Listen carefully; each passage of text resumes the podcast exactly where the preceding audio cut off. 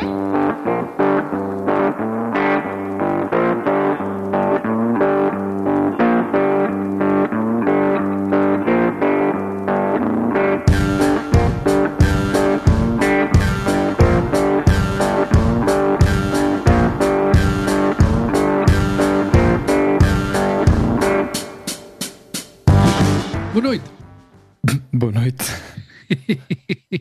estavas à espera que fosse eu começar. Boa noite. Não, e como sempre esqueço-me de baixar o som das colunas que tenho aqui ao meu lado. Então ouve-se sempre o eco.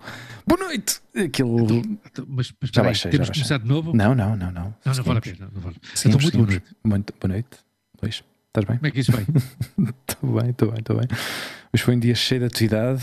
Aliás, estas últimas semanas tem sido atividade para cima e para baixo, especialmente no colégio, na escola da pequenita, porque final de curso, despedidas, preparação já para a primária, mas tem havido assim muito movimento nesse sentido.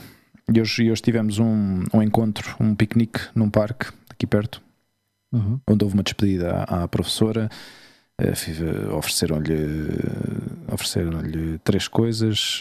Uma foi um avental com recortes dos babis dos miúdos, ou seja, patchwork. Sim. Giro. Alguns tinham nomes, outros não tinham nomes, mas eu acho que a maioria tinham os nomes deles.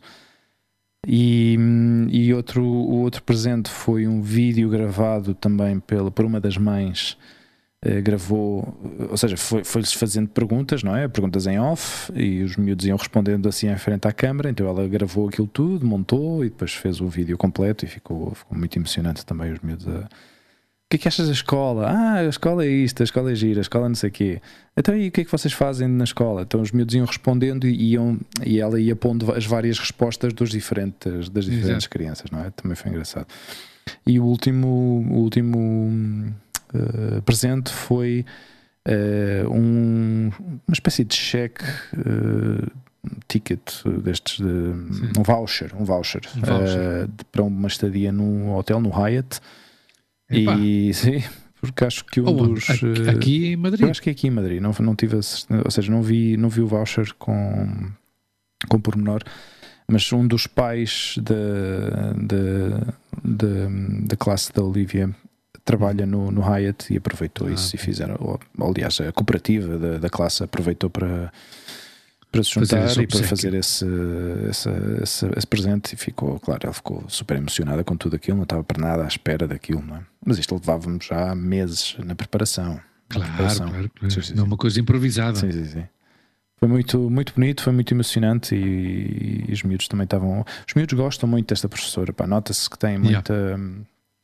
Muito carinho por ela, pá, e ela tem muita mão com eles. Nós, aliás, sempre que vemos a interação dela com os miúdos, assim naqueles breves momentos que temos quando deixamos os miúdos antes de entrarem para a classe, vemos essa interação que ela tem com eles, pá, e é incrível. Quando vê alguém, um dos miúdos a chorar, vai logo ter com eles e agarra-os, e então o que é que está a passar? E não sei o quê, arrasta-os logo para dentro da classe. Se calhar é vocacional, é mesmo, sim, tem vocação para a profissão, a miúda. Ainda bem. Claro, houve um momento que eu tive de transportar-me, não é, à minha infância e pensar que diferente é tudo isto, não é? Que diferente é tudo isto. Agora convidamos os professores de primária para piqueniques, meu. Yeah. Sim, é diferente. Eu aí é diferente, sim. Sim, as coisas fazem-se de outra maneira, não é? Mas eu acho que não sei, agora os pais agora são excessivamente mais protetores dos filhos. E esse excesso de proteção aos filhos faz com que às vezes percam um pouco de respeito ao pessoal docente. No entanto, eu também vejo que o tratamento dos pais aos professores vai mudando. Ou seja, nesta primeira fase há muito carinho por parte dos pais ao professor de infantil ou à professora de infantil, porque é uma etapa importante, não é? uma etapa, é a primeira etapa de estudantes dos filhos, não é? Depois, esse respeito e esse carinho, se calhar, vai-se degenerando pelos últimos tempos. Epá, porque tu e eu somos do mesmo tempo, Hugo. Somos do tempo em que a gente chegava na primária e dizia, hoje o professor Damas, no meu caso, o professor Damas deu uma reguada. E a minha mãe e o meu pai diziam, porque tive razão, de certeza. E se calhar às vezes ainda levavas outra em casa, sabe? Pois, olha, esta é da minha parte, não foi o meu caso, obviamente, nunca, mas hoje em dia não, hoje o meu professor falou mal e disse-me isso aqui, e no dia a seguir está lá o pai para pedir explicações, do que é que crês, que tu achas que claro, és, não sei exatamente. E é uma... Bem, tu sabes, não sei se segues... Eu costumo... Claro, ouço muito isto na rádio e é muito comum ouvir alguém de sindicato de professores ou de sindicatos de pessoal médico que são dois setores muito maltratados pelo público. Mas de violência física. Sim. Bater num médico, bater num enfermeiro, bater num... Impressionante. Que horror, pá. Não, exato, não sim, esse tipo de reações, tendo em conta que são profissões profissões fundamentais e que requerem da vocação de uma pessoa, não é? E se tu fazes um trabalho por vocação, ainda por cima és maltratado dessa maneira, tem que ser muito frustrante, não é? Mas imagina como é que a relação desse professor com o filho dessas pessoas, não é, que tomam essas reações, como é que vai ser no futuro, não é? Claro, pois totalmente condicionada, não é? Claro. E esse aluno provavelmente pois cresce e diz, esta não me faz nada porque senão vai cá o meu pai que é um bruto, um troglodita. Um ignorante. Exato, e dá um par de chapadas nesta mulher, não sei. E sim, é isso, não é? Desculpa lá que eu tenho sempre esta tendência de passar à parte negativa. Mas eu acho que pelo respeito que eu professo por essa... Mas é uma realidade, não é? São histórias que eu ouço e que fui ouvindo ao longo dos anos. Não estava, para mim, não era uma coisa que me tocasse de perto, porque eu não tinha filhos até à data e agora começamos a dar-nos conta da importância, do importante que é ter essa pessoa, porque para nós é um apoio emocional muito grande, ter... uma pessoa como a professora da pequenita da Olivia, ser a pessoa que é, para nós foi uma coisa que nos surpreendeu, foi-nos surpreendendo ao longo dos anos, desde o primeiro ano em que ela esteve na escola, depois passou para o segundo, depois passou para o terceiro, essa trajetória, não é? E a evolução da pequenita, e nós depois tínhamos as tutorias com a professora. Tivemos vários videocalls com ela durante estes 3 anos, onde havia realmente uma forma de explicar as coisas e ela demonstrava e explicava-nos como é que decorriam as aulas, como é que as dificuldades que até a Olivia tinha em alguns aspectos, seja de leitura, fosse de escritura, fosse do que fosse, mas nós até alguma vez expressámos algum receio a nível emocional, a nível psicológico, porque a Olivia sente muito as coisas, não é? E também é das mais pequenas da aula, não é? Da aula, claro. Como ela faz anos em dezembro, chega a haver uma diferença quase de um ano, claro, dos miúdos que fazem anos depois em janeiro. E preocupava-nos às vezes um pouco essa timidez, não é? Essa falta de conseguir sair, de romper essa borbulha.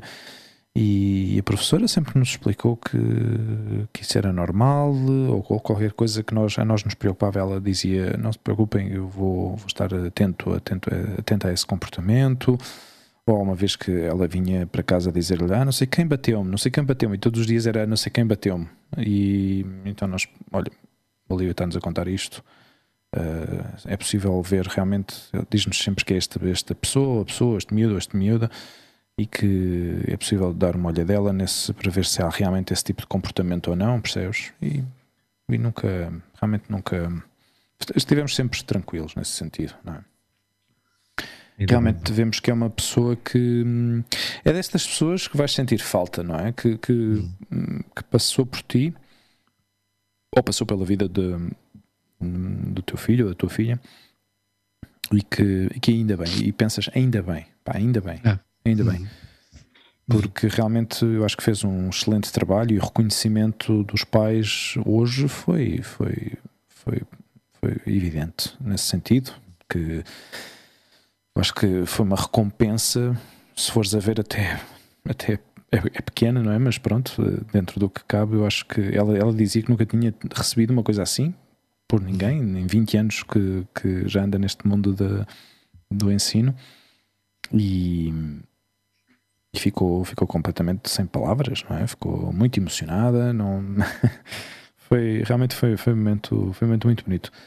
E... conhecimento do trabalho, obviamente. Claro, claro, mas pessoas que estão às vezes nessas posições não estão habituadas a isto, claro, infelizmente. Uhum.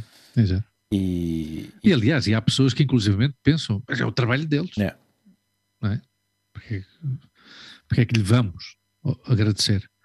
Porque é que lhe vamos reconhecer ou recompensá-la com alguma gorjeta, seja, ou algum obsequio? Se é o trabalho dela, claro. Mas o trabalho dela é fundamental. Mas quem ainda por cima, os presentes foram super emocionantes, ou seja, foram... Sim, tu contaste-me aquela história do bib, do avental. Pá, do avental, pá. Com recortes dos próprios bibs dos miúdos, não é? Miúdos. Uma coisa que ela vai levar sempre com ela, sempre que usa, ou pendura onde pendurar, mesmo que não o use, não é? E vai ter sempre essa imagem, essa... E depois o vídeo. O vídeo já... emocional brutal. Sim. Hoje em dia a tecnologia já nos permite fazer este tipo de coisas, e eu acho isto fascinante. Todos os graus de ensino são importantes, obviamente. Mas eu acho que são fundamentais a educação infantil e a educação primária. E são dos menos valorados. Tu achas? Eu acho que sim. Sim, eu no grupo de teatro tenho, aliás, até socialmente há pessoas que gozam com o facto de uma pessoa estudar magistério. Mas é professor primário e tal, não sei o quê. E eu no grupo de teatro tenho uma colega que é educadora infantil, que é uma senhora já de 50 e muitos anos, e um dia falei disto com ela. E ela disse, eu podia ter continuado os estudos, obviamente, e não sei se poderia ter sido professora secundária ou não, mas tenho a formação para ser educadora infantil e educadora primária, e dei aulas primárias, e sempre gostei mais, e por isso tomei a decisão de dedicar-me unicamente à educação infantil. E ela disse, e é uma fase absolutamente vital. Para as crianças como alunas. E eu acho que a educação, agora estavas a falar disso, pus-me a recordar a educação infantil da Lua, e a professora da Lua, a professora de infantil da Lua, foi uma pessoa, era destas, uma mulher da nossa idade, e vocacional, E os miúdos todos tinham uma adoração pela Sabina, que era uma coisa absolutamente magnífica, e era uma miúda, era uma mulher que educava, sabe? Porque às vezes a educação infantil pensam que é um bocado a prolongação da creche, e não, dos 0 ao 3 é uma coisa, dos 3 aos 6 é outra. E ela tratava-os com um carinho e ao mesmo tempo com uma responsabilidade, com uma... autoridade, mas ensinando também muita autonomia, ou seja, era uma mulher especial, não era do agrado de todos os pais, mas eu sempre gostei muito dela, precisamente por isso, porque eu lembro-me uma vez um pai ter dito, é que trata os miúdos como se estivessem já na primária, e dizia, se calhar é melhor isso do que... Claro, é melhor isso do que chegares à primária e dizes, claro, o impacto não é tão grande, não é? Exato. Porque muitas vezes eu acho que o problema é que acontece é exatamente isso, não é? Tratam os miúdos de uma forma tão infantil. Que a progressão, quando dá um salto para um ciclo diferente, há um choque, claro. E eu e tu já falámos sobre isto, da minha transição da primária para o ciclo, do ciclo para o secundário, Para mim foram três momentos muito difíceis. Coisa que eu na altura, obviamente, não fiz essa autorreflexão, não é? Mas claro. Fazendo, estavas capacitado para isso. Claro, obviamente. Fazendo essa transportando-me a essa época, não é? Fazendo essa autoanálise. Foi exatamente isso que aconteceu. De repente passas num entorno onde te sentes muito protegido, muito protegido, que é a primária, e passas para o ciclo, onde aquilo nem sei, não sei comparar, mas é um entorno hostil. Sim, talvez seja essa a melhor forma de descrever esse... E que se não vais bem preparado podes sofrer, obviamente. Sim. Podes sofrer essa... Sim, porque aí eu acho que os miúdos já estão... E naquela altura as coisas eram muito diferentes, pá. Já sofrias, já sentias as coisas, já havia uma certa agressão, uma certa agressividade, muita dominância, percebes? Já não havia um controle tão... ou não existia uma presença tão ativa por parte dos professores, não é? Porque tu no recreio aquilo era uma selva, não é? Sim. E no recreio de uma primária não era assim, havia sempre alguém a vigiar, não é? Havia sempre algum adulto a controlar a situação, não é? E no ciclo já não, as coisas não aconteciam assim. Já que falas nisso, faz-me agora recordar. Eu recordo esses momentos, a pouca memória que tenho desses momentos, da creche, digamos assim, e da primária, porque eu não tive educação infantil. Eu tive creche dos 0 aos 6. Aliás, eu até... Há muitas correntes que defendem, porque, por exemplo, a Olivia vai chegar à primeira classe e já sabe ler e escrever. Exato. Eu não. Coisa que nós não aprendemos na primária. Mas tu sabes que há correntes de ensino, baseadas sobretudo no sistema de ensino nórdico. Os nórdicos é como nós no nosso tempo. Eles não chegam à primária com 6 anos a saber ler e escrever. Okay. No entanto, têm noções de carpintaria, têm noções de eletricidade. Olha que interessante. Eu vi uma vez uma reportagem muito gira, porque há um colégio finlandês em Málaga. Claro, porque estabeleceu-se ali uma colónia finlandesa. Curioso. Então, o número de pessoas que havia justificou a criação de um colégio com o mesmo formato do Colégio Alemão. Tu sabes que o Colégio Alemão em Portugal, não sei, mas o Colégio Alemão em Espanha segue, embora seja uma entidade privada, mas segue as diretrizes da escola pública alemã. Okay. O nosso sobrinho, o Fran, o nosso sobrinho de Barcelona, estudou no Colégio Alemão. E o mesmo acontece com este colégio finlandês, que com o tempo tem também já alunos de outras nacionalidades, que obviamente aprendem finlandês. E são crianças que até aos 6 anos chegam à primária sem saber ler e escrever, como nós, mas têm umas noções de meio ambiente, de ecologia, de reciclagem, de carpintaria, de manualidades absolutamente brutal. É incrível. Ou seja tem já uma formação psicomotriz, não é? Coisa que não... Mas que falta que faça isso, não é? É fundamental. Aliás, há uma corrente, não sei se já ouviste falar desta corrente, desta linha de ensino Montessori. Sim, Montessori. Sim, até, tem... Rio, porque às vezes até é cómico. Sim, tem uma... É cómico porque lembro-me de uma comédia espanhola em que o casal falava, mas porquê Montessori? Não sei o que e tal. Pronto. Para mim é um pouco elitista a forma. Sim, de... totalmente. Ou seja, um colégio onde realmente só tens acesso se tens muito dinheiro. Sim. Mas por outro lado tem aspectos no ensino, porque a Olivia teve há 2 anos, acho que foi há 2 anos ou o ano passado, já não lembro. Teve num acampamento de verão, teve um mês lá, e realmente o tipo de trabalho que eles fazem com os miúdos é fascinante, porque ensinam-nos muito essa as tarefas do dia-a-dia, de casa, de levantar as mesas, de pôr as mesas, de ir buscar coisas, percebes? De pegar em pratos, pegar em copos, pegar em facas, ou seja, pegar em utensílios. É muito ativo, muito dinâmico, não é? Uhum. E de certeza tem muito mais coisas que eu agora não sei, mas trabalhavam muito nisso e parecia-nos interessante essa corrente de ensino, mas é uma coisa absurda, absurdamente cara.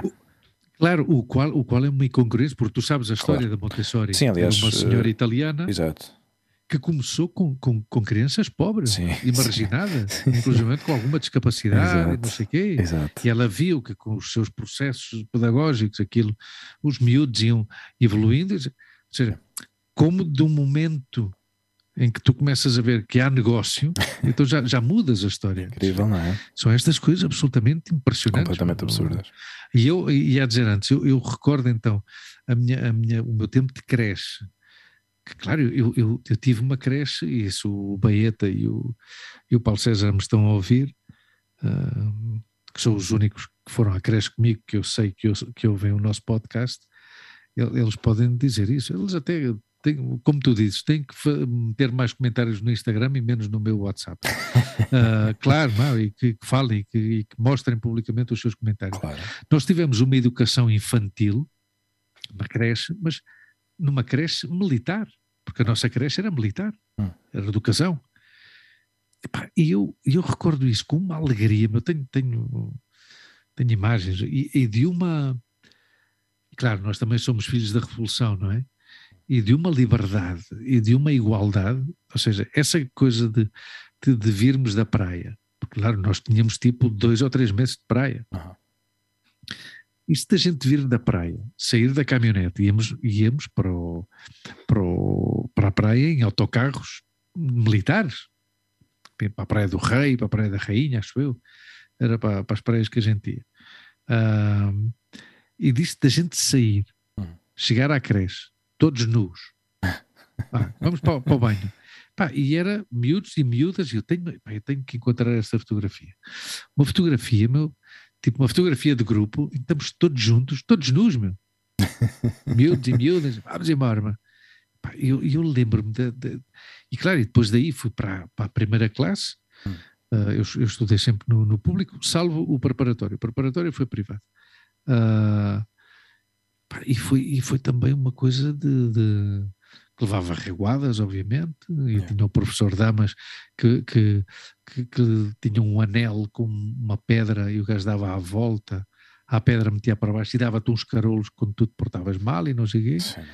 E na aula estava o filho dele, que o chaval, não sei se era naturalmente inteligente ou era obrigatoriamente inteligente, mas o miúdo às vezes também sofria, coitado. Era gira, brava o miúdo. E lembro-me dele com uma sweatshirt branca do Snoopy. Snoopy.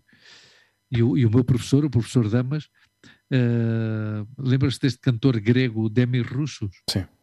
Pois é igual. Vês o Demis Roussos e o professor Damas?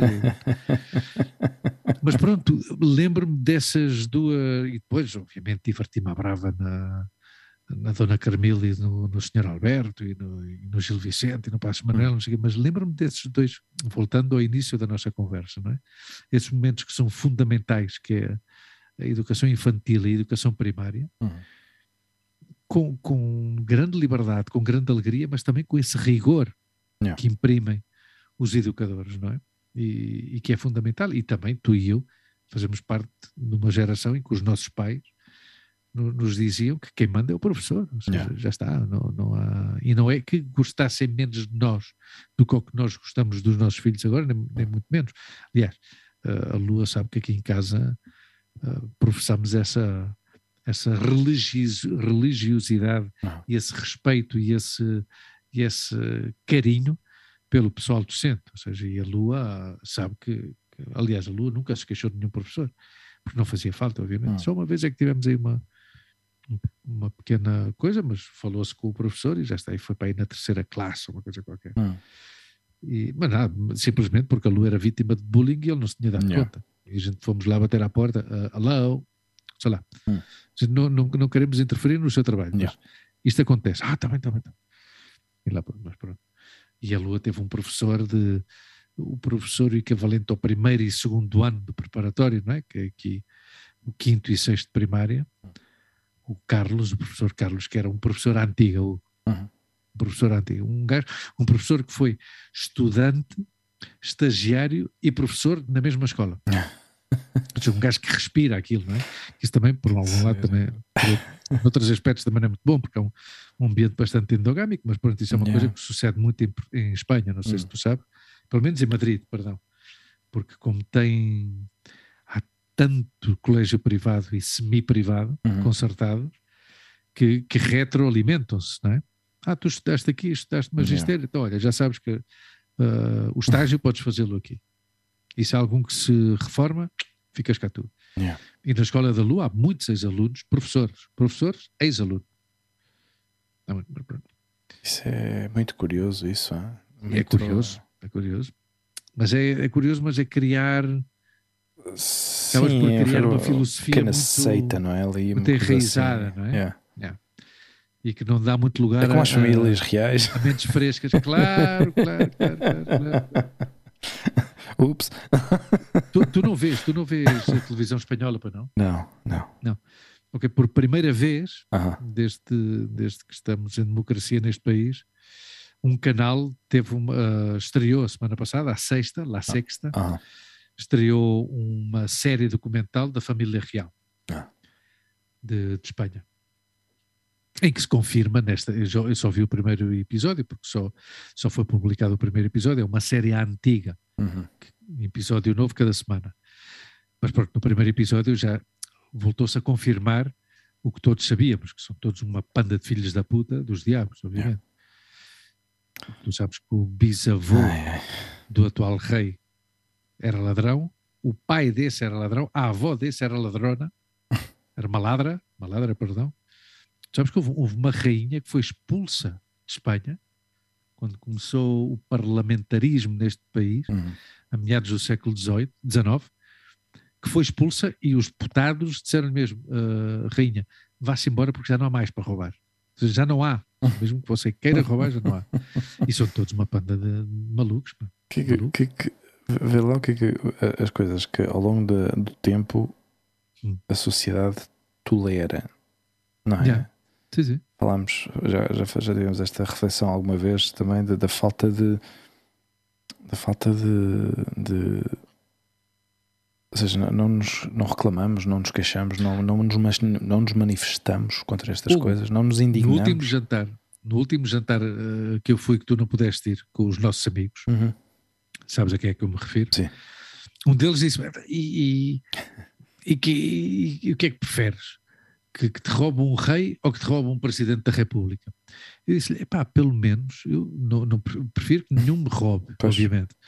Mas se quem rouba é um presidente da República, pelo menos há a possibilidade, nas eleições seguintes, votar noutro, e esse gajo só rouba durante 4 ou 5 anos. Mas é que tu tens um rei que anda a roubar há 50 anos. Está bem? E que um Presidente da República rouba também é um pouco... Porque é complicado. Raramente tem... Pode existir. Pode existir. Sim, mas é complicado. Não sei, pelo que eu tenho visto ao longo das décadas, não tem sido assim uma coisa muito... Não. Ou seja, tens Presidentes da República que já roubaram quando estavam no governo. Claro, se calhar. Claro, alegadamente. Allegedly. Mas é tal história, pelo menos. Mas aí é responsabilidade do povo, porque votou nele. Claro, exato. Já está. E que mais? Dos reis ninguém vota. Pois, ninguém vota. E quem é que os tira de lá, não é? Claro. Porque fizeram esta, como é que se diz? Esta geringonça, não é? De meter lá o filho, que ao fim e ao cabo é herdeiro, não é? Uma palavra, herdeiro. Ou seja, tu herdas algo, mas que realmente não é teu. Herdas, não é? Que rima com merdas. Com merda. Curioso, não é? Uma bela... Aliás, no outro dia, um deputado da esquerda republicana, porque tu sabes que...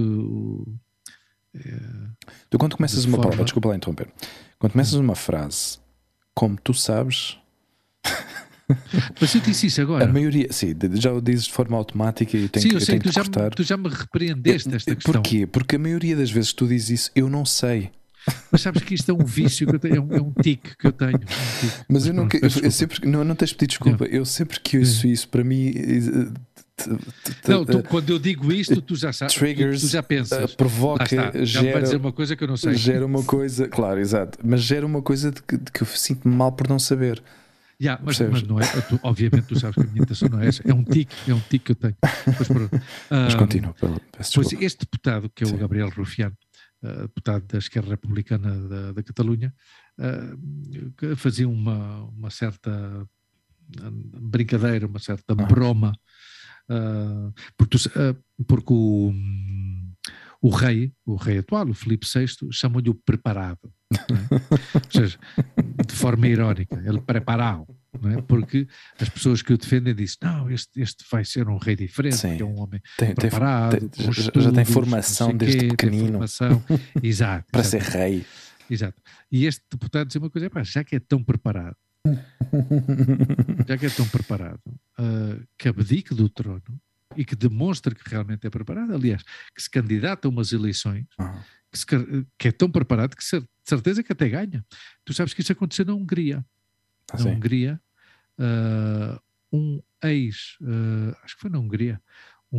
ex-monarca ou príncipe candidatou-se à presidência da República, alegadamente porque havia umas estadísticas, umas sondagens que diziam que o gajo era super popular, não sei o quê, e acho que acabou por perder. Mas pronto. E outra questão voltando ao tema, mantendo-nos neste tema da monarquia, que é uma coisa que me incomoda sobremaneira. Desde há 10 ou 15 anos, que a monarquia está muito mal vista em Espanha. Então, desde há 10 ou 15 anos, que nestas sondagens que faz o chamado CIS, Centro, não sei o quê, de Estudos Sociais, não é? O que fazem as estatísticas sobre... Exato, não é? Depois, desde há 10 ou 15 anos que não fazem perguntas sobre a monarquia.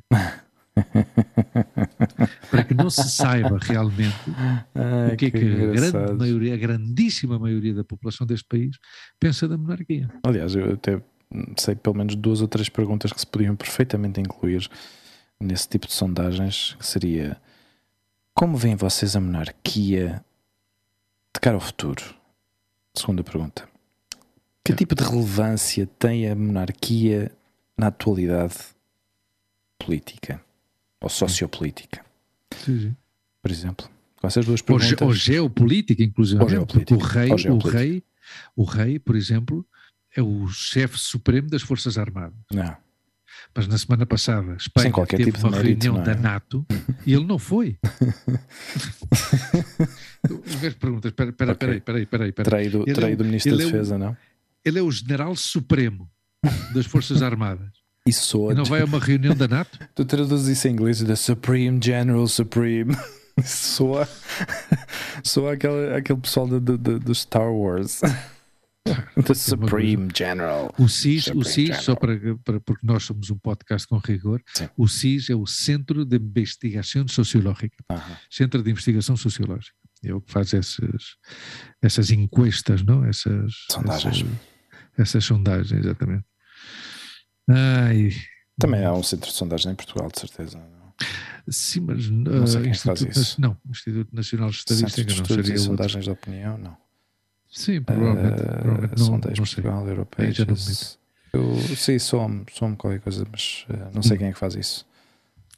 Mas sim, este país é anedótico nesse sentido. Em alguns aspectos é... Sim, nesse sentido. Sim, por isso eu friso nesse sentido. Vontade de rir, não? O rei vem, visita, entra no país, pessoa que em princípio deveria estar perseguida pela justiça por evasão ao fisco, não é? Coisa que qualquer um de nós estaria na prisão atualmente. Exato. E pois, já me falaste dessas... É como se fosse um salvo-conduto, não é? Não, intocáveis. A questão é invioláveis, é como ele chama, são invioláveis. Yeah. O problema é que tudo o que ele roubou até o momento de ser rei não se pode julgar, porque ele era inviolável, mesmo que haja evidências desse crime, digamos assim, neste caso do ponto de vista fiscal, e todo o fraude fiscal que ele cometeu depois de ser rei em ativo, já prescreveram. Of course. Aliás. E noutras ele regularizou. Então vamos lá ver, quando um gajo ou quando uma pessoa regulariza uma fraude fiscal, ou seja, está a admitir que cometeu um delito. Yeah. Já está. Ainda assim, é o que as pessoas dizem, não, mas prefiro que me roubem meu rei, que me roubem não sei o quê. Gente, estou ignorante. Senhor. Instituto Nacional de Estatística, INE. Claro, mas será o mesmo Instituto Nacional de Estatística? Porque para aqui Portugal, também há o Instituto Nacional de Estatística. Não, mas para Portugal é este. É este? Sim. Ok. Uhum. Eu não gosto de dizer esta palavra, mas eu juraria que sim. Eu também sou pouco de jurar, não? Quando alguém diz eu juro, não, estás a mentir. És a mentir. Não sou de jurar, nem sou de prometer. Sabes uma coisa? Isso também é boa. Eu lembro-me que a minha mãe tinha esta coisa de contra a palavra adorar. Eu lembro, eu tenho esta coisa de adorar. Então eu tenho essa palavra cortada no meu vocabulário também. Adorar, eu não adoro nada. Não era... Curioso. Então, estas coisas que ouvimos tantas vezes, não é? De pequeno, que acabam por ficar. E... Ou fica ou não fica também, certo? Claro. Então, é uma decisão tua, não é? Olha, já há umas semanas, não sei se te cheguei a contar ou falámos sobre isto, do o que eu te ia dizer, do divórcio, deste julgamento que houve entre a Amber Heard do Johnny Depp e da Johnny mulher. Depp, não é? Da ex-mulher. Já acabou, não é? Já acabou, já foi. Está toda a gente eufórica que o Johnny Depp ganhou, Quer dizer, estamos a gravar no dia 4 de junho. E isso foi para aí há 3 ou 4 dias, ou 2 ou 3 dias, não? Exatamente. Exato. Não, é um pouco sobre... Eu não fiz um seguimento exaustivo disto, mas era um bocado difícil de esquivar-me, porque esta coisa aparecia-me o tempo todo no meu timeline do YouTube e ao fim e ao cabo acabava por sempre ver algum clipe e eu, quando falámos disto já na altura, eu acho que te fiz referência a uma coisa, a minha reflexão foi que isto era muito triste, era uma situação triste. Obviamente chegámos também à conclusão, não é, de que ao fim e ao cabo são duas pessoas privilegiadas e que vivem num mundo de riqueza e de privilégio que é difícil empatizar. É difícil empatizar com uma situação destas, não é? Ao fim e ao cabo, milhões de pessoas a sofrerem situações muito piores do que esta, do que propriamente. Porque este caso em concreto era um julgamento sobre, ou seja, era um caso de difamação. Ele processou a ex-mulher por difamação. Esse era o argumento, ou a causa, ou o que seja, não sei como é que se diz legalmente, não é? Mas digamos, era o objetivo deste julgamento, era exatamente pôr outra vez a sua imagem, a sua palavra corretamente e limpar a imagem, não é? De agressor, não é? Mas ao fim disto tudo, a sensação que me dá é essa, não é? Continua a ser uma situação lamentável, triste, não é? Eu não duvido que tenha acontecido alguma coisa realmente entre os dois a nível físico, a nível violento, não é? De agressão física e violenta. Mas o que é certo é que houve uma tentativa de denegrir a imagem dela, porque provou-se que ela mentiu em diferentes momentos do julgamento, não é? Uhum. E claro, tens todo um séquito de seguidores do Johnny Depp felizes e contentes porque realmente finalmente o nome dele ficou limpo, não é? Mas Mas não deixa de ser uma situação triste e desagradável, na minha opinião, não é? Que isto tenha chegado a este ponto, não é? Este ponto, é. Sim, eu... Tu sabes que eu nestas questões fico sempre atascado aí numa coisa, yeah, que é pessoas privilegiadas estão a cagar para eles. Mas, no fim de contas, estes julgamentos mediáticos jogam um papel importante também sobre o comportamento da sociedade, não é? Yeah. E saber, depois desse julgamento, o que é que pode ser ou não aceito pela sociedade, não é? E saber, vamos lá ver, mas aí também houve uma questão de maus tratos. Como é que ficou essa questão? Claro. Como é que ficou essa questão? Quem é que tinha razão? Quem é que não tinha razão? Realmente houve maus tratos ou não, percebes? Porque essas situações são muito delicadas. E houve, e também pelo que eu ouvi, essa questão da difamação foi mútua. Tanto é assim que ele vai ter que lhe pagar não sei quantos milhões. Acho que são 2 milhões de dólares. Quantos milhões a ele?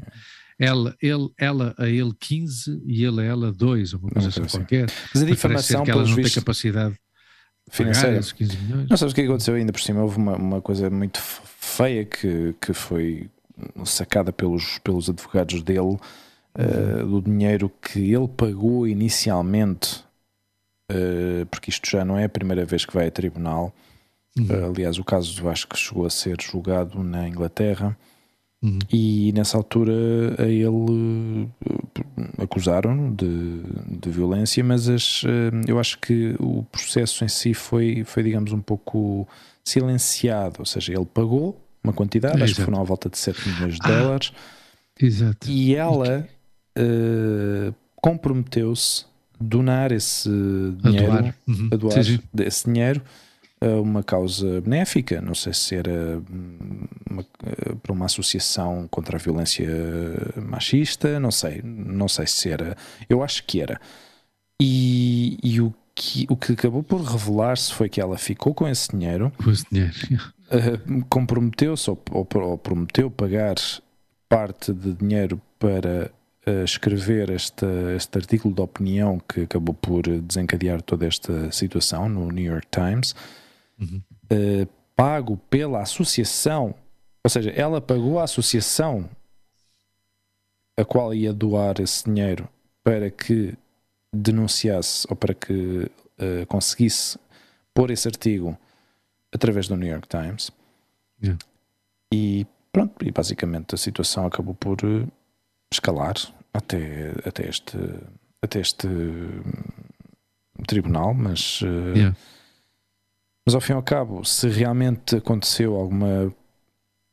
Se realmente é real ou é verdade que ele foi agressivo com ela e cometeu atos de agressão física contra ela, toda esta situação acabou por ficar manchada pelo facto dela ter mentido. Ou seja, a opinião pública já ficou formada contra ela. Sim, contra ela. Independentemente, já viste, se a situação... é verídico ou não, se realmente ela levou uma bofetada ou várias bofetadas ou o que seja, percebes? Que tenha havido realmente uma agressão física por parte dele, mas tudo isso ficou manchado por mentira, por tentativa de manipulação, não é? Eu acho que muita gente é da opinião de que ela não está bem, psicologicamente. Exato, psicologicamente. Aliás, até falaram que houve momentos em que ela estava no julgamento e fingia que escrevia. Sim. Mas com uma câmara por trás, a mulher não está a escrever nada, coitado. Não sei, E vias cada vez, não sei se viste algum clipe dela a falar, cada vez que respondia uma pergunta virava-se para o jurado.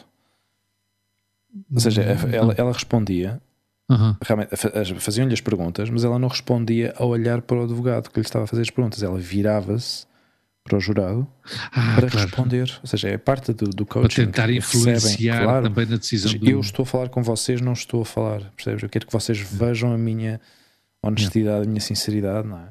Não sei. Obviamente é destes casos, como são duas estrelas de cinema.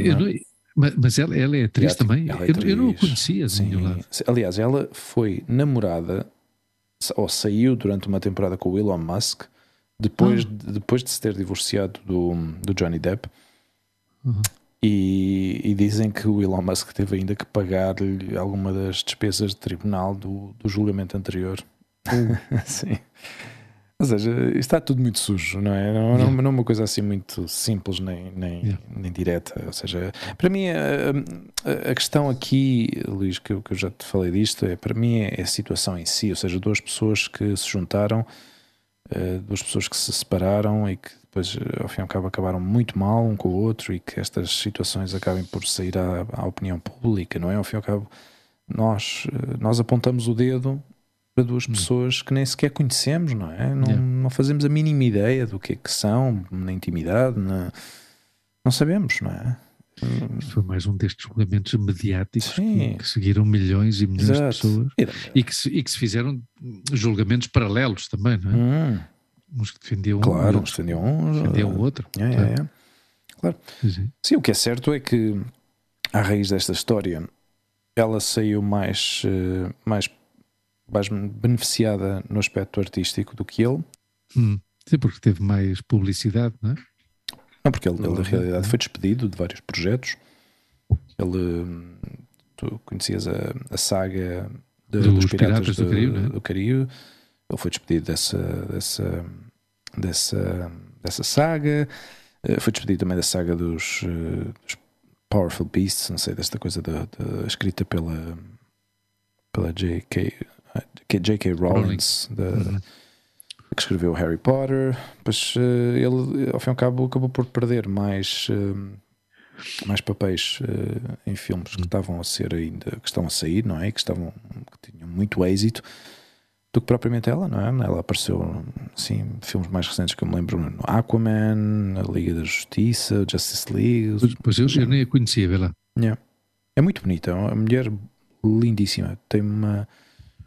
É destas belezas muito Hollywood, muito loira, mas com uma porta... Às vezes até me dava quase... Fazia-me lembrar a Grace Kelly em alguns momentos. Tem até esta pose. É muito bonita, é uma mulher muito, muito bonita. Uma beleza natural. Epá, mas não tem a cabeça no sítio, meu. E pessoas que não funcionam bem assim... As coisas não lhes vão correr muito bem, pá. A longo prazo, mano. Longo prazo. E coisas. E o que é que me dizes deste... Voltando assim um pouco para o lado escuro, o nosso podcast de hoje, deste... Não sei se chamar-lhe assassinato, que houve num colégio. Acho que foi em Oregon, ou... Esta matança. Foi um miúdo com 18 anos que matou 20 e tal crianças da escola. Não é? E abre de novo este debate sobre o controle das armas e a venda de armas sem qualquer tipo de critério, sem qualquer tipo de avaliação mental, psicológica, ou seja... Porque existe este debate, não é? Para nós o mais fácil é dizer: e porquê que não se acabam diretamente com todas as armas, não é? E que se proíba a venda de armas para o público, não é? Para cidadãos. O que é certo é que isso está escrito na Constituição deles. Portanto, é uma coisa que qualquer cidadão tem direito a aceder a armas. Diz-lhe. Sim, que está escrito na sua Constituição, mas quer dizer, não, essa situação se mantém não é porque está na Constituição. Essa situação se mantém é porque é um lobby económico fortíssimo. Sim, paga milhões cada ano. E o que é certo é que nenhum presidente dos Estados Unidos conseguiu acabar com essa questão ainda. E não acho que vai acabar. Estas situações já se repetiram-se já várias vezes ao longo do ano, nos vários anos passaram e nunca se fez nada. Ou seja, temos que controlar o acesso às armas à população. Temos que banir as armas de assalto da população. Ninguém pode ter acesso às armas, não sei o quê. O tempo todo com este discurso, E depois vem lá os da NRA, ou lá da Organização de Armas de Rifle Association, National Rifle Association, vai lá com o chequezinho de quantos milhões é que tu precisas para a tua próxima campanha? Mas estamos a falar de republicanos e democratas. Sim, sim, é nas partes. Sim, sim, sim. Claro, sim, sim. Sim, sim, porque essa teoria, não é se é que houve alguma vez essa teoria, mas este jogo que antes existia de ok, vamos agora apoiar os republicanos, agora vamos apoiar os democratas, isso já não existe. Agora, o que interessa é quem é que está no poder, independentemente de quem seja.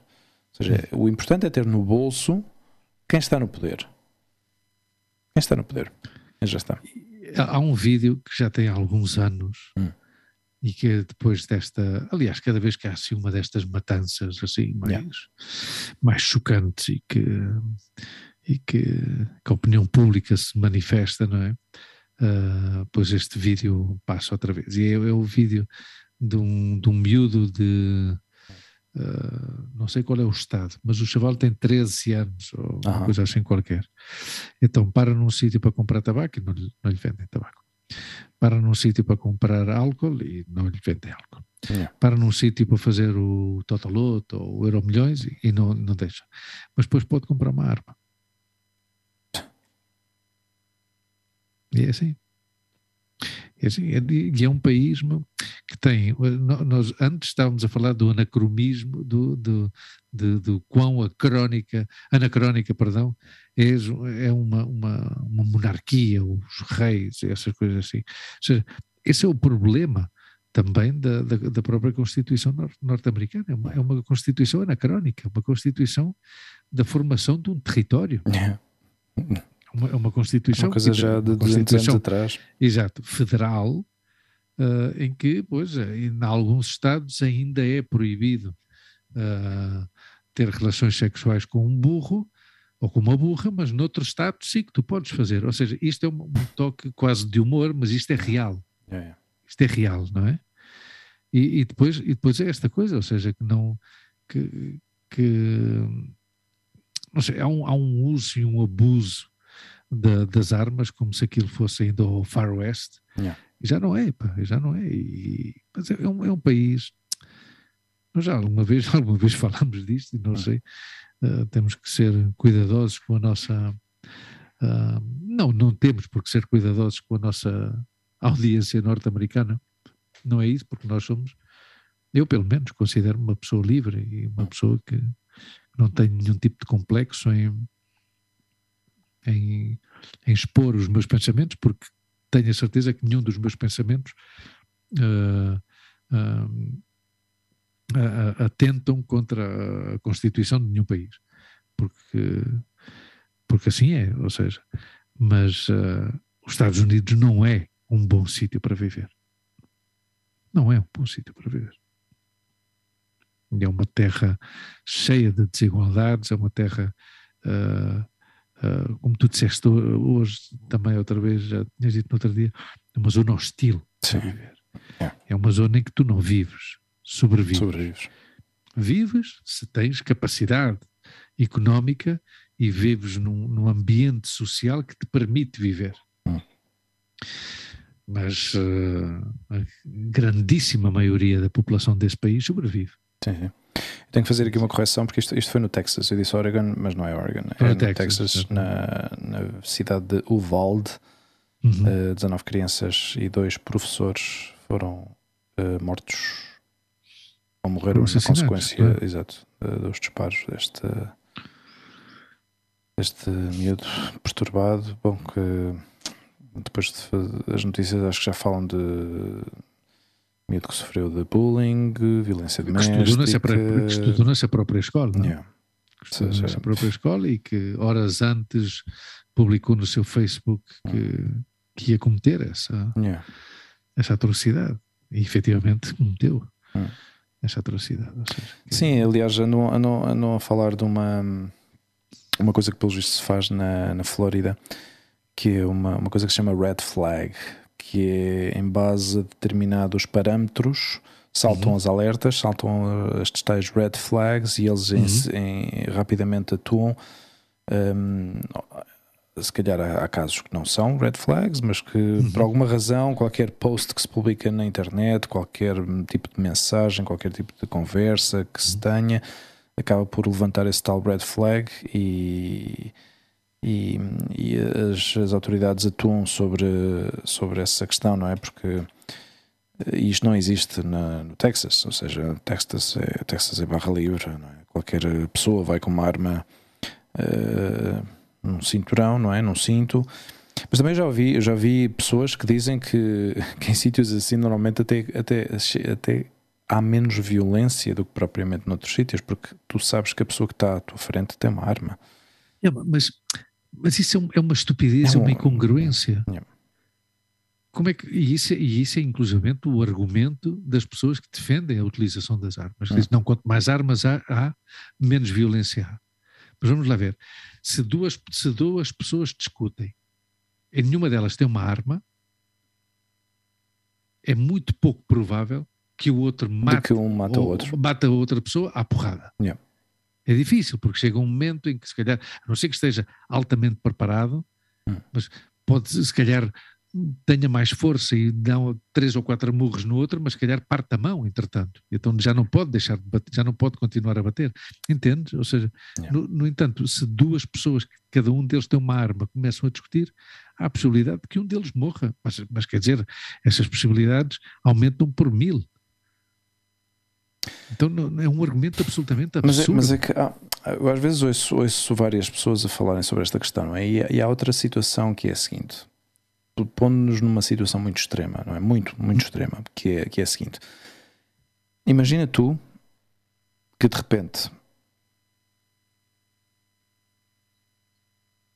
repente tu tens uma sei lá,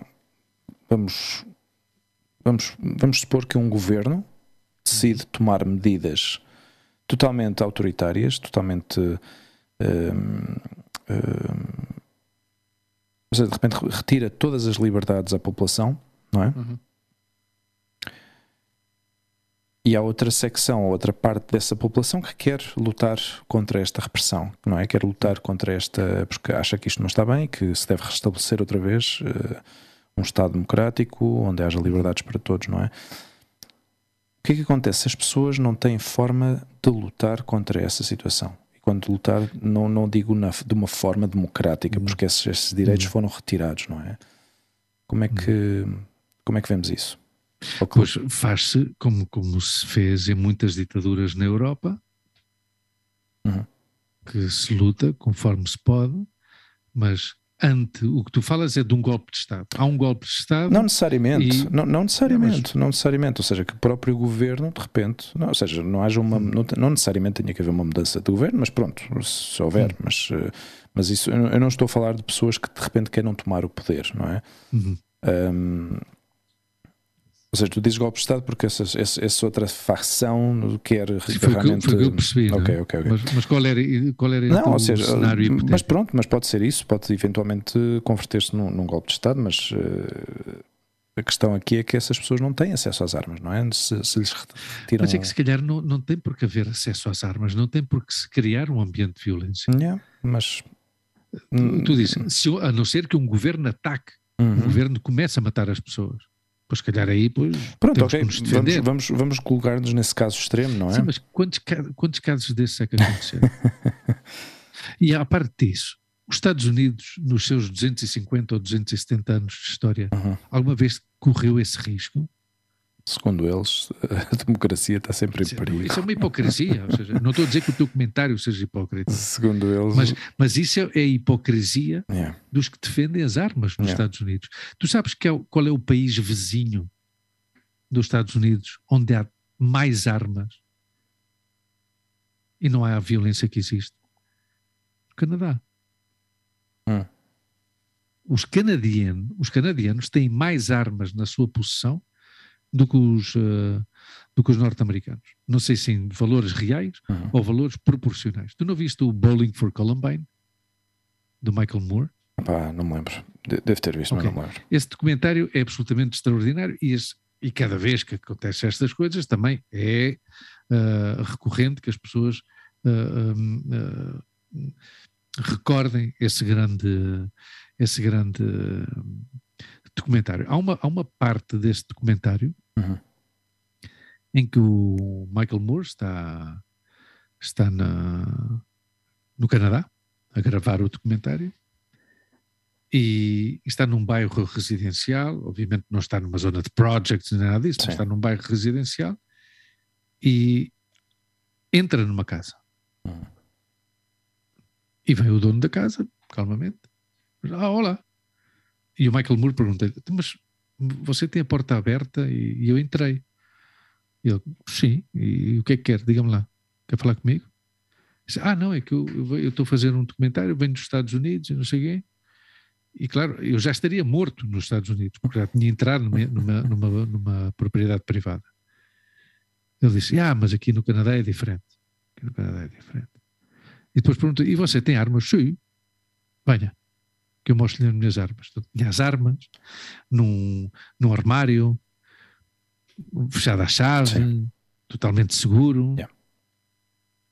Já está. Sim, mas de certeza que esse caso em concreto, isso no Canadá não aconteceria. Ou seja, as pessoas não entram na casa das pessoas. Não, mas as pessoas não trancam a porta. Sim. O que eu quero dizer, e isto é muito ligeiro o que eu estou a falar, mas se tu vendes medo, há medo. E se tu vendes medo, há necessidade de se proteger do medo. Yeah. Pá, em Portugal e em Espanha ninguém tem armas. Quem tem armas são os caçadores. Aí também há violência, mas as pessoas não se matam, pá. Yeah. Não. Sim, se mas matam desta maneira, pá. Yeah. Mas há um chaval de 18 anos que entra num Gil Vicente ou numa Luísa de Guzmão, uma coisa qualquer, yeah, e começa a disparar e mata. Pá, este filho da puta, vítima também do sistema em que vive, do sistema absolutamente adulterado e podre em que vive dos Estados Unidos. Este gajo matou 9 crianças. Pá. Yeah. 9 crianças. Pá. 19. Ou 19 crianças. 19. De brincar comigo. É horrível. É horrível. Horrível. E, o pior, casos, onde é que se ouvem estes casos? Yeah. Só se ouvem dos Estados Unidos. Pá. Sim, a maioria, sim. E o mais triste ainda foi a falta de capacidade de atuação por parte das autoridades, que estão a ser muito criticados por não terem feito nada, por terem esperado demasiado tempo.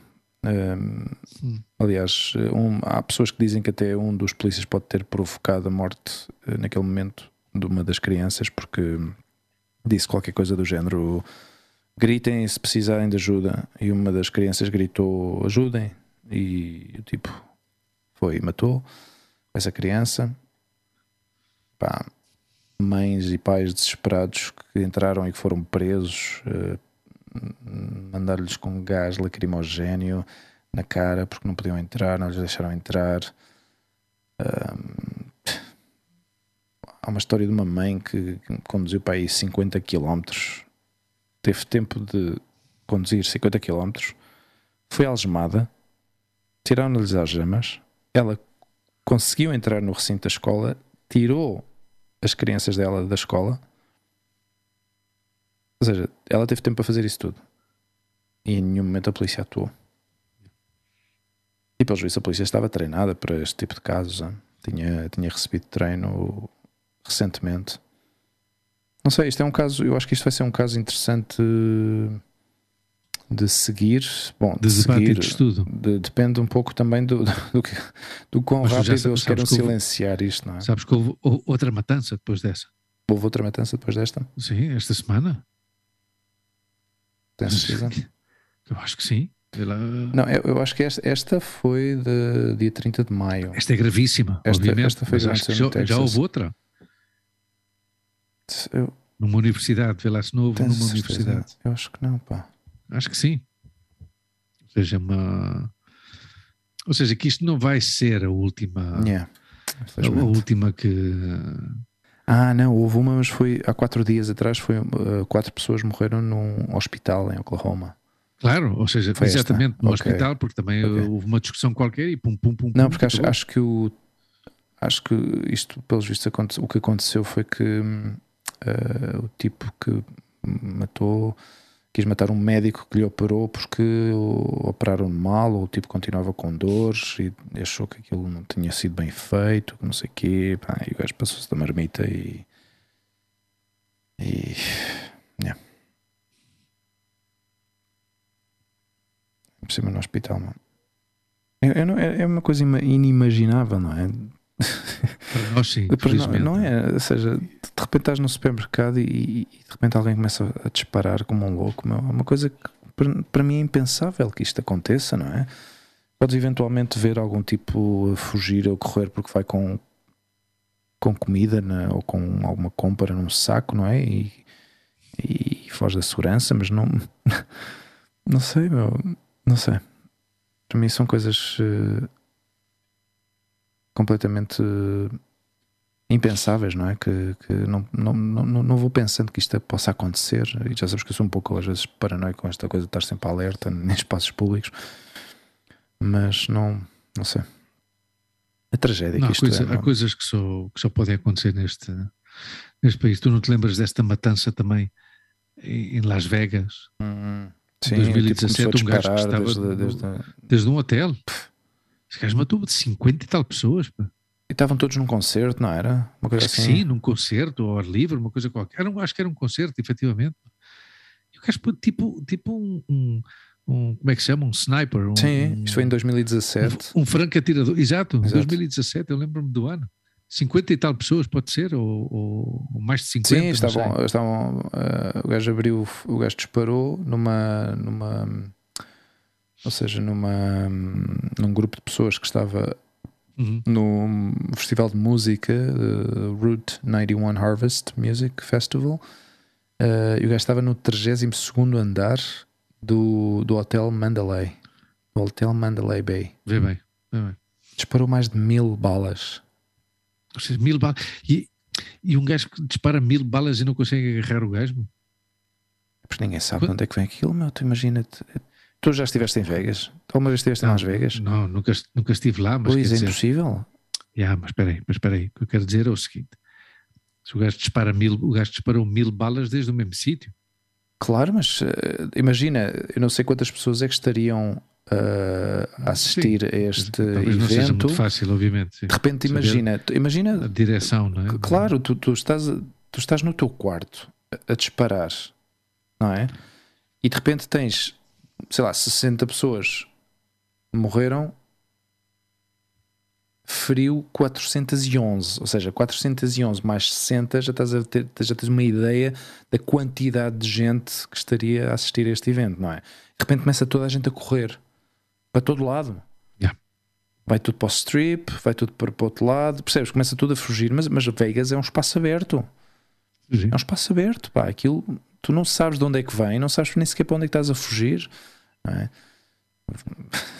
Até que a polícia se dê conta disto, é impossível, pá. É impossível, ainda por cima do 32º andar, mano. O tempo que demoras a chegar lá, de identificar quem é que é, identificar de onde é que está a ser os disparos, ou seja, ninguém tem cabeça fria para aquilo, mano. Yeah. Não sei, eu pelo menos sinto a situação dessa forma, ou faço essa leitura, não é? É horrível, pá. Voltando à história, à comparação com o Canadá. Depois deste tiroteio do Texas, o presidente do Canadá, por exemplo, vetou, melhor dito, a compra e venda, porque no Canadá também se vendem armas, obviamente, é o que eu te disse antes, e as pessoas têm muitas armas, não sei o quê, não só porque são caçadoras, também por defesa própria, não sei o quê. Parece que tem mais educação. E ele, por exemplo, uma coisa que fez foi vetar a venda de armas a pessoas que tenham sido julgadas e condenadas por assédio ou violência machista. Yeah. Já está. Algo é algo. E é assim. E essas pessoas que foram julgadas e condenadas por esse tipo de crimes, pois já está. Pois provavelmente terão que passar anos para que se possam voltar a reinsertar na sociedade. Mas a priori tem esse handicap já. E toda a precaução é pouca. Houve um cómico, não sei se já ouviste falar do Bill Burr. É um cómico bastante ácido, é um gajo que gosta da polémica. E o gajo é muito amigo do Joe Rogan. E tipo, no podcast dele diz: eu tenho a solução para o fim da violência com as armas, não sei o quê. E é fazer o mesmo tipo de filtro ou de escrutínio que fazem com um piloto de, para voar. Um piloto. Ou seja, tu, quando começas, não começas a voar num 747, começas a voar num Cessna, num hidroavião, o que seja, e depois, pouco a pouco, ao longo dos anos, vais-te habilitando e vais treinando e vais ganhando horas de voo e vais realmente tendo já a carteira para poder pilotar um avião de grande escala, não é? Yeah. E com as armas, claro, ele fazia esse tipo de... Sem porque ele dizia isto num tom irónico, não é? Sem criticar aos amantes das armas, nem criticar a nossa segunda emenda, ou segunda, não sim, sei sim. se não é canamera, irónico, mas também é proteger. Sim, também, claro. Também há muitos desses que se calhar pagam para ver um espetáculo dele. Claro. E o gajo dizia isto, não é? Então, epá, em parte... Há nesse argumento, ou nessa reflexão, eu acho que parte disso tem razão, que é dificultar. Porque aqui, tu se quiseres ter acesso a uma arma, tu tens que passar, para conseguires uma licença, tens que ir à polícia. Ou tens que ir à polícia ou à Guarda Civil. Não sei de qual dos dois é que é a entidade competente. É na polícia. A Guarda Civil é para caçador. Para caça. Exato. Mas para caça é mais fácil. Sim. Yeah. Tu inscreves-te como caçador, compras, já está, mas para ter licença e porte de arma, yeah, tu tens que justificar porque é que queres ter uma arma. Exatamente. É para proteger. Não, mas que é, tipo de proteger de quem? Exato. E de quê? E então, se confirma que realmente pode ter, sim, efetivamente. Claro. Sim, mas tu sabes que, por exemplo, nos momentos mais duros, por isso tem tudo a ver com uma questão de educação também, nos momentos mais duros da ETA neste país... Havia uma data de pessoas que tinham a possibilidade de ter a licença e porte de arma e ninguém o pedia. Yeah. Os jornalistas podiam ter uma licença de porte de arma, porque era um alvo da ETA e ninguém o pedia. Isso é uma responsabilidade do caraças. Tu imagina-te tu, Luís, que tens licença de porte de arma e tu vais com a tua arma na rua, não é? Vais oculta, ou vais dentro do teu casaco, ou das tuas calças, ou onde seja, não é? Mas que está oculto, ou dentro do guarda-luvas do teu carro, e de repente tens uma situação que tu analisas bem a situação, não é? Sentes-te agredido, uma discussão. Pode ser uma discussão de tráfico. Exato. Discussão de tráfico. E tu naquele momento em quente, se não prevalece o teu raciocínio, o teu bom juízo, não é? A tua capacidade de discernir a situação e de avaliar a situação de uma forma consciente. E pegas na arma e pau, e disparas. E matas uma pessoa. Não é? E imagina que tu vens de discutir com a tua mulher, que vens de... Yeah. Que foste despedido no trabalho. Já está. Yeah. Já acabou. Já não tenho nada a perder. Claro. E se calhar quando fizeste o teu teste psicotécnico, de certeza que deste bom resultado, não é? Mas claro, isso aqui, que ainda há... Ali não, lá é que vais a uma loja. Vais a um supermercado, Vais a um supermercado, vais a um Walmart e compras uma... E podes comprar uma arma de... Uma arma de guerra, uma automática. Sim. Que dispara não sei quantas balas por minuto. Sim. Podes comprar uma Uzi, podes comprar uma... Claro. Não, é um país que eu cada vez tenho mais antipatia com esse país. Eu também. Cada vez tenho mais antipatia com esse país. Eu também. É um país absolutamente magnífico, com umas paisagens naturais fantásticas, mas socialmente é um país que a mim não me cativa absolutamente nada, mas nem sequer para visitar. Ou seja, é uma coisa que eu passo de ir aí, sinceramente. Não. O que é que aconteceu? Aí, inclusivamente tenho medo de ir aí como turista, porque imagina que tu vais como turista e vais normalmente andar de carro de um sítio para o outro e que aparece uma bala perdida. Não há. Eu não consigo. É das poucas coisas na minha progressão neste planeta, neste mundo, nesta vida. Que mais sou consciente que tenho mudado, não é? Que tenho tido uma abertura de olhos. Se calhar devia ter isso também com outros aspectos da minha vida, mas com este em concreto, porque foi uma coisa que me acompanhou desde muito pequeno, que era o fascínio por este maldito país, percebes? Yeah. Fascínio pelos carros, pelos road trips, por tudo que era grande, os filmes, e de repente, de um momento para o outro, bom, não foi de um momento para o outro, isto foi progressivo e foi uma coisa que já tem vindo a mudar-se ao longo destes últimos 4 anos, 5 anos, mas foi o facto de ter ido lá visitar, foi o facto de ter lá estado a trabalhar, foi o facto de lá ter estado a viver uma temporada que me foi abrindo os olhos, que me foi vendo realmente que isto, epá, espera lá, isto não é bem assim como nos vendem, pá. O que é que está a acontecer aqui? O que é que está a acontecer comigo, não é? E... epá, e cada coisa que vem daquele país agora, para mim, é tudo como eles dizem, bullshit. É tudo tretas, pá. São tretas. O problema disto é que estes gajos têm tanta força e tanta influência no mundo que enganam as pessoas, enganam a governos, enganam a países. E isso é um problema grave. É um problema muito grave. Sim, mas continua a haver uma dependência geopolítica impressionante em relação a esse país, e esse país continua a ter uma hegemonia a nível internacional em todos os aspectos, militar, económico, inclusivamente cultural, não é? Mas pronto, isso é a parte boa desse país, tem, do ponto de vista cultural é riquíssimo.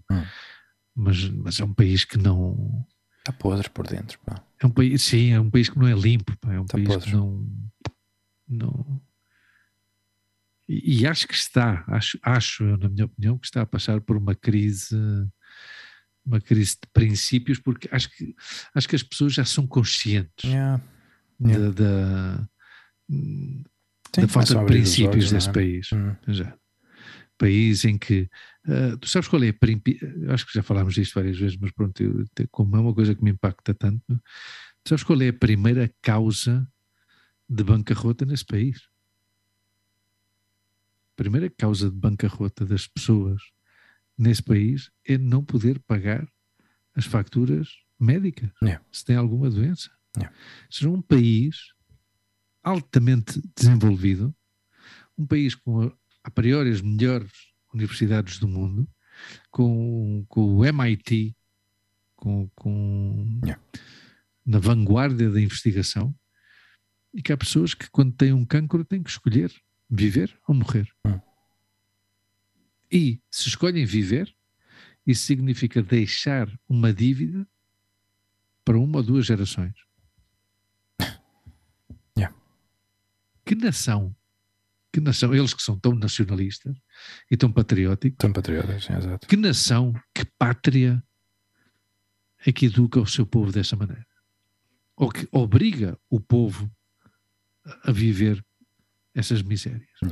Não tem sentido. Não tem sentido absolutamente nenhum. Não, é o que eu digo. É um país que não... Eu mais próximo que vivi deles foi os anos que eu vivi em Porto Rico, que era uma colónia, um estado subsidiado quase na sua totalidade pelos Estados Unidos, e conheci pessoas muito, muito críticas, e também é certo que há uma grande crise de identidade em Porto Rico, mas pronto, isso são questões que vêm desde 1898. Mas no geral eram mais pró ou contra? Ou seja, qual era a sensação que tu tinhas a nível... Porto Rico é um país dividido, nesse sentido. Não é? Mais que um país dividido, é um país tridividido. Ou seja, há três correntes, três correntes políticas em Porto Rico. Que é os pró-Estados Unidos, os anti-Estados Unidos, portanto os estadistas e os independentistas, e depois está o do meio, que é nenhuma das anteriores. Aliás, por lei, de 5 em 5 anos tem que se realizar um plebiscito, que se chama, não é um referendo, é um plebiscito, para saber o que é o futuro do país, e o boletim de voto é sempre o mesmo. Sim, não ou nenhuma das anteriores. Que parece uma incongruência, mas está feito assim.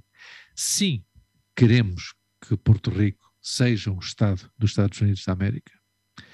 Não, não queremos que seja um Estado e, portanto, queremos que, se esta opção é que ganha, tem que se criar outro referendo para um processo de independência, e nenhuma das anteriores, que é manter o status quo atual.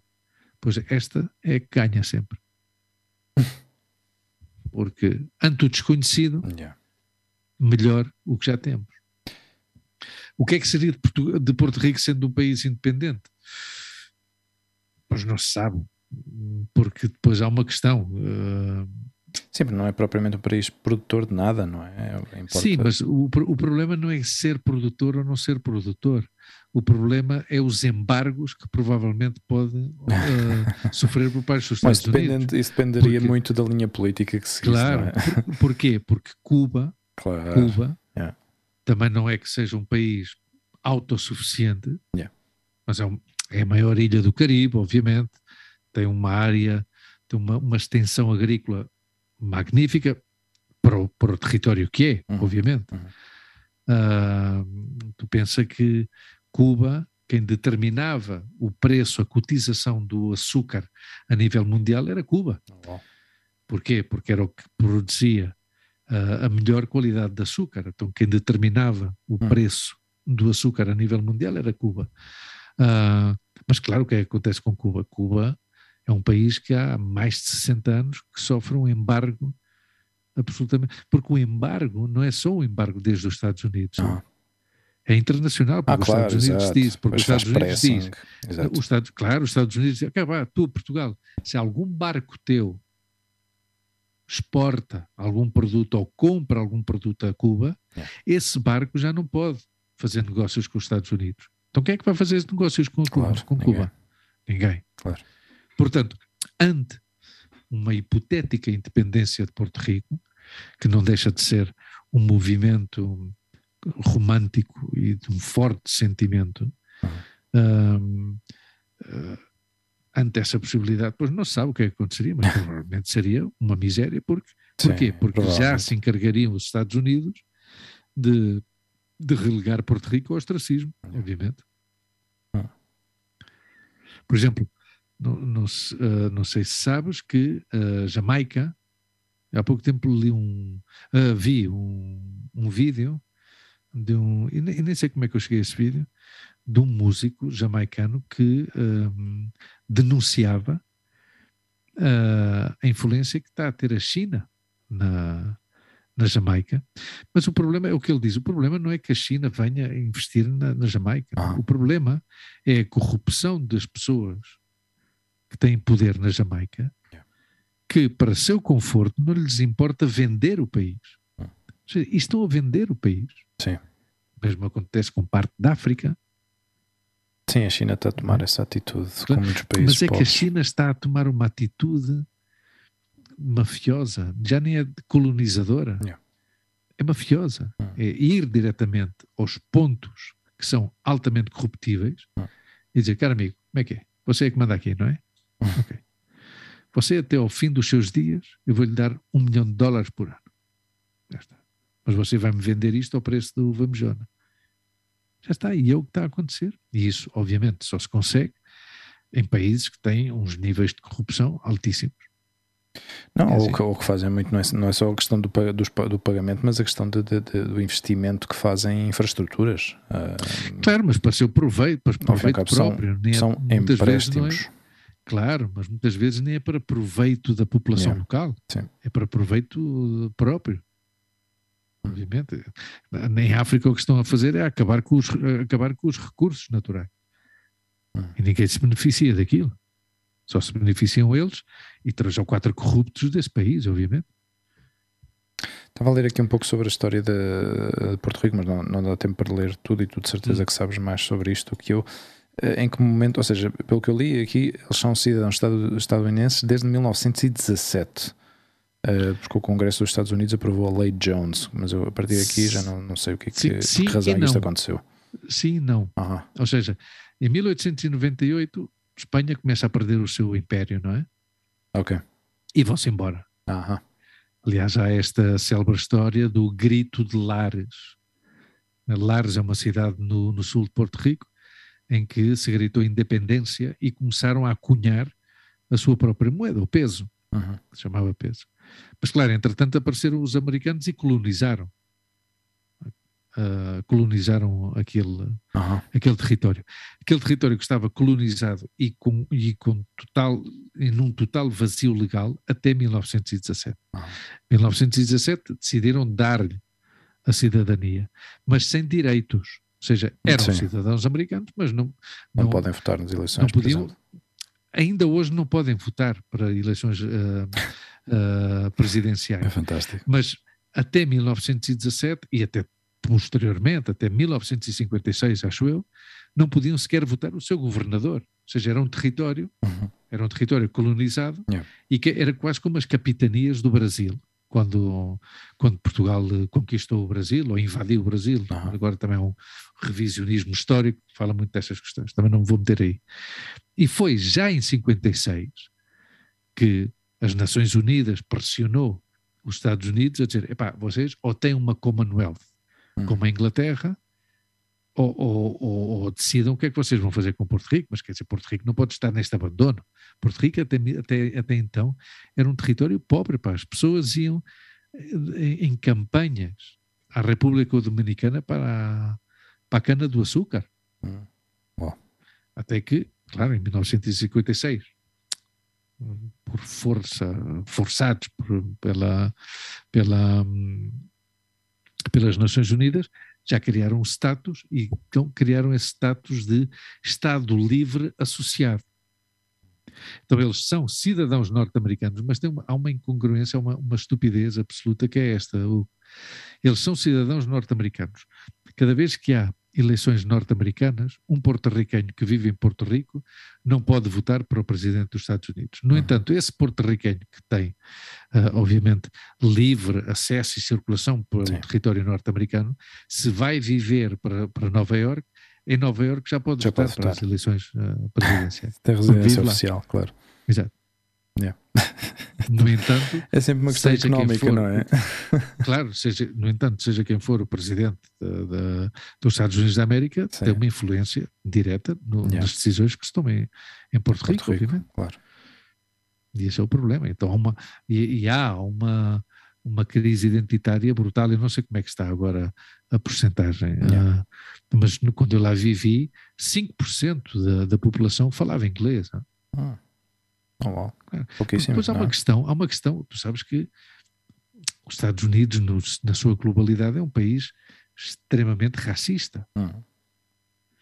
Então, há muitos estados dos Estados Unidos da América não querem e preferem mandar dinheiro dos seus recursos para os Estados Unidos, para Porto Rico, antes que Porto Rico se converta num estado. Porquê? Porque Porto Rico, pela densidade populacional que tem, teria muito mais congressistas e senadores que estados conservadores, como por exemplo o Wyoming.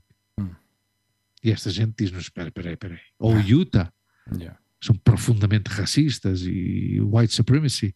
Diz, mas espera aí, essa gente meio mestiça, pretos, não sei, que nem falam inglês, vão ter mais senadores que... Não. Então já está. Temos que mandar 10 mil milhões de dólares de vez em quando para lá.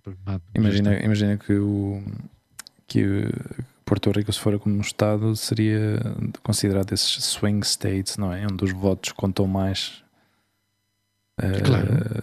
do que em alguns outros estados, não é? Que são esses estados como influenciáveis, que acabam por determinar e definir eleições presidenciais, não é?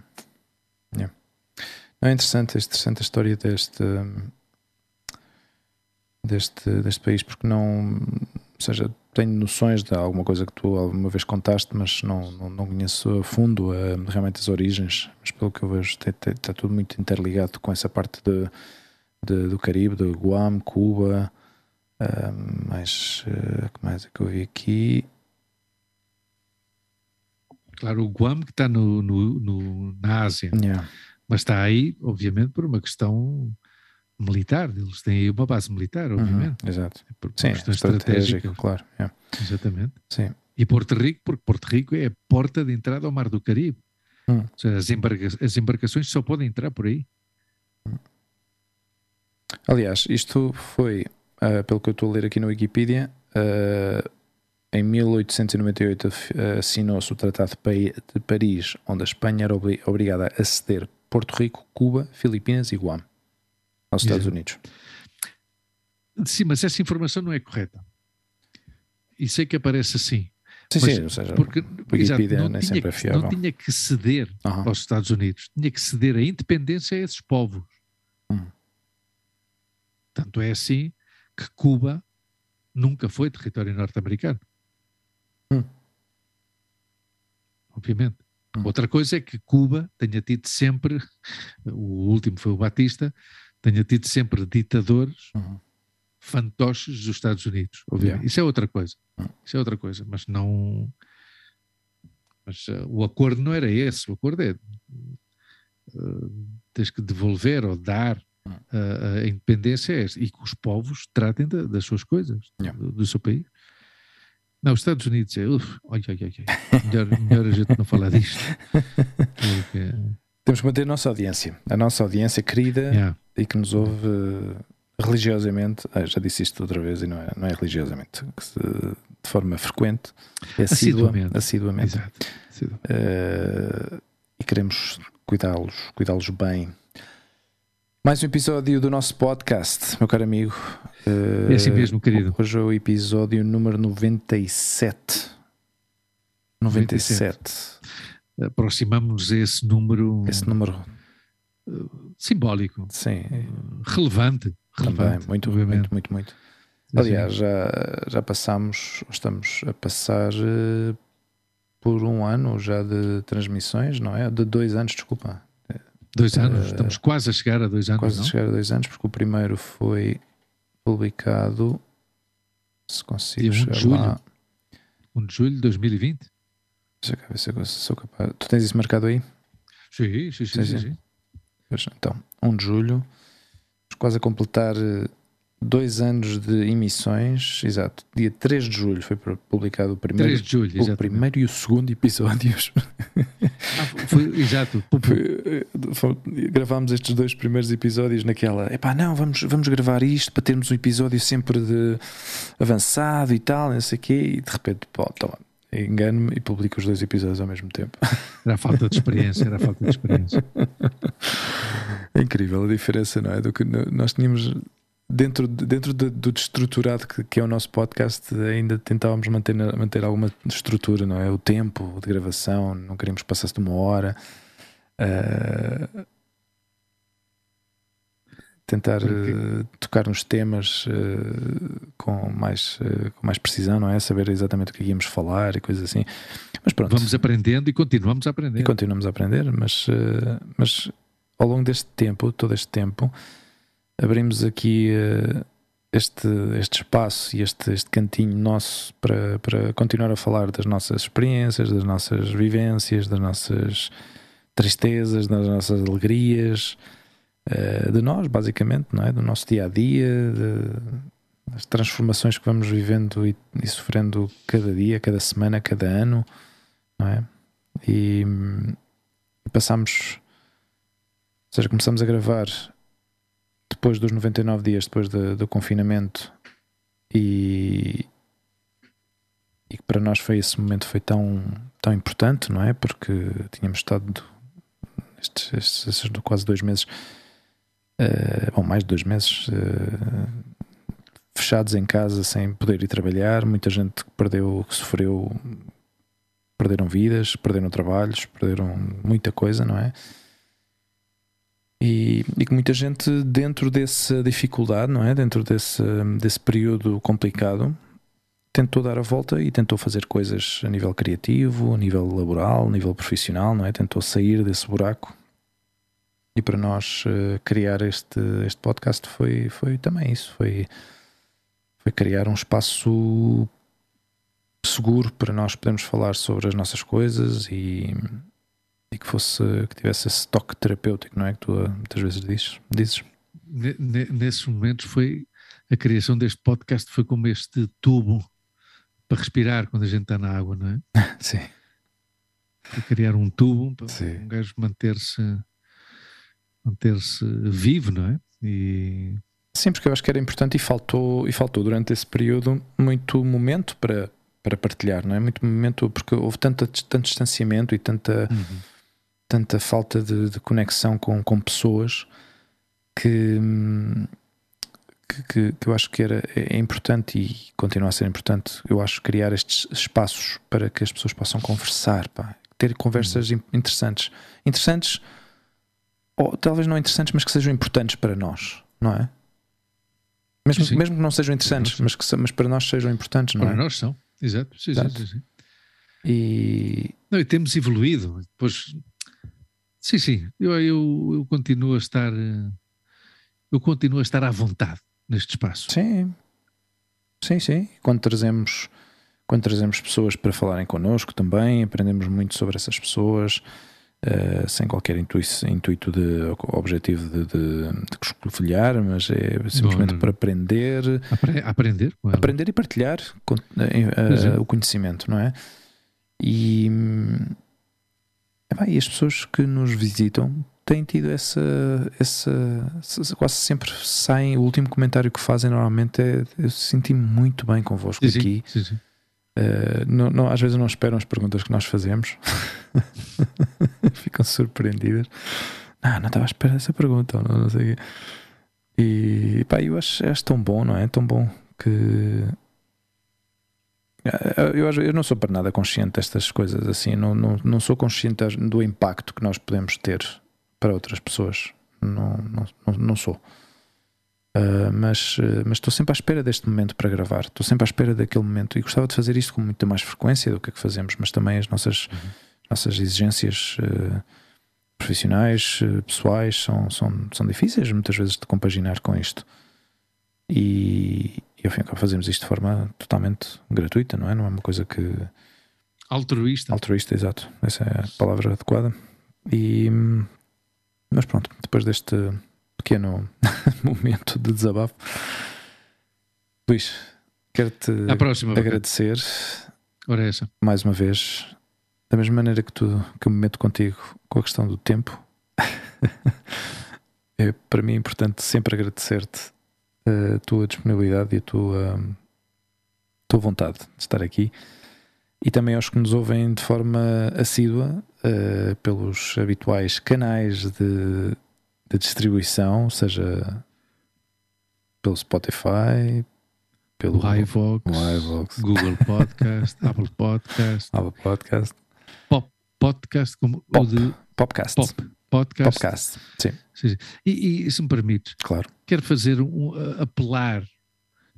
apelo aos nossos ouvintes. Já que sabem qual é o nosso Instagram, deixem lá comentários, qualquer coisa. Opinem. Olá, não gosto. Exato. Tem mais do outro. Opinem, deem opinião. Pá, não estou de acordo com o que tu disseste no outro dia, ou não estou de acordo com o que o Luís disse, ou com o que eu disse, ou vocês não sabem nada do que estão para aí a falar. Exato. O dado que vocês deram não era assim, era Exato. Diferente. É outra maneira. Claro. Já está. Mas digam-nos. Porque eu acho que isso é importante para nós também. Abrimos um pouco os olhos e ver. Eu sou sincero, eu quero saber se alguém nos ouve. Sim, honestamente. Que não seja um... Porque o Hugo vai-me dizendo: olha, este programa teve tantas Sim. pessoas sem escutas, ou não sei o quê. O do Álvaro, não é? Que Sim. parece ser que teve 100 escutas, ou 100 e pouco. 113, pá. Disse, ok, fantástico, mas que me digam qualquer coisa. Sim. Exato. Me digam: olha, eu ouvi e não gostei. Ou eu ouvi exato, e gostei, não sei o quê, já está, mas que digam qualquer coisa. Claro.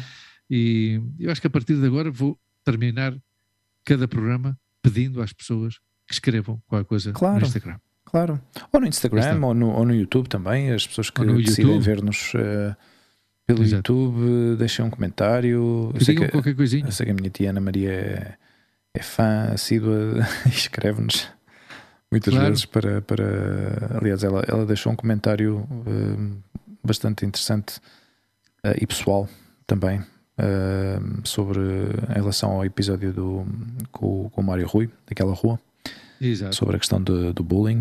E ela faz menção a um caso pessoal nesse comentário. Mas é isso, ou seja, se realmente as pessoas que nos ouvem se sentem identificadas com o que nós dizemos, ou não estão de acordo e querem rebater e querem debater e querem pôr-nos à prova, pois por favor que façam isso, não é? Deixem-nos um comentário e nós pelo menos vamos sentindo um pouco o pulso. Exato. Não é?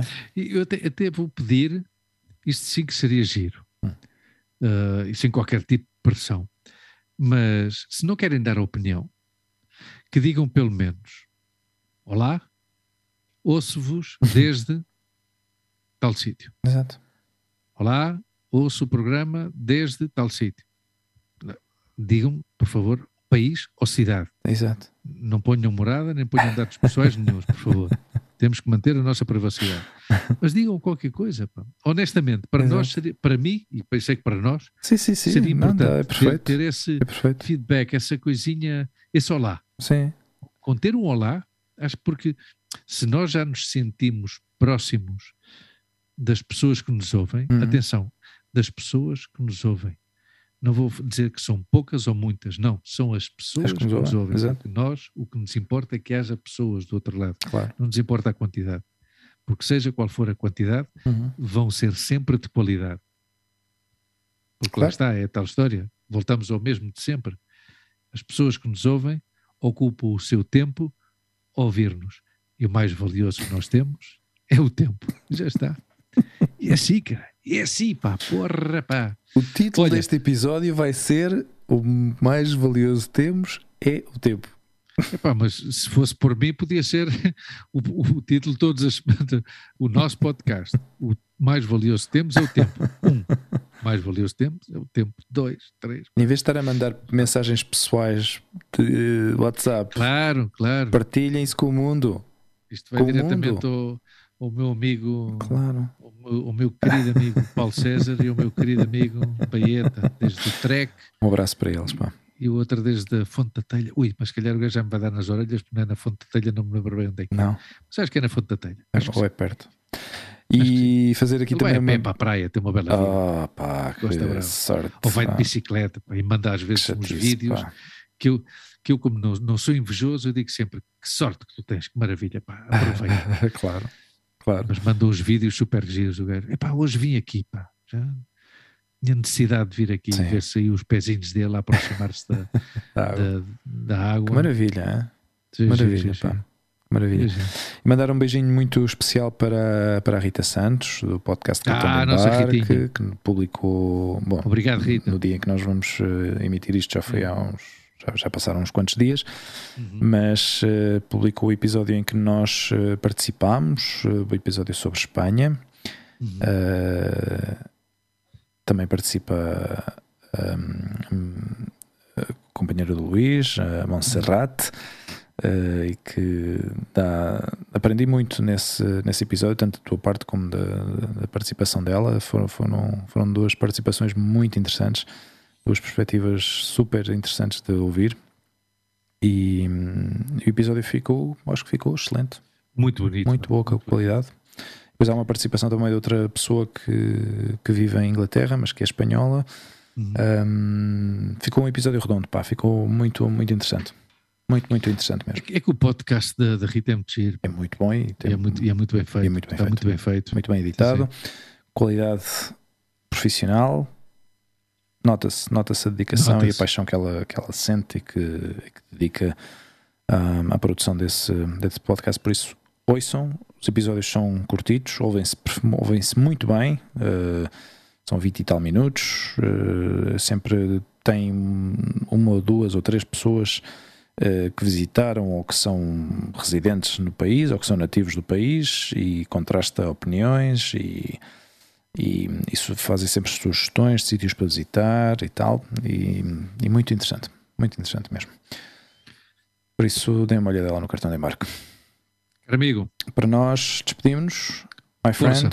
Até à próxima. Beijinhos para todos e para todas. Todos e todas. Com arroba. Deixem comentários. Sim. Deixem comentários. Digam qualquer coisa. Digam qualquer coisa, pá. Mesmo os que vivam longe, deixem, falem, discutam, façam-nos discutir. Boa semana a todos. Gui. Tchau. Boa semana. Tchau.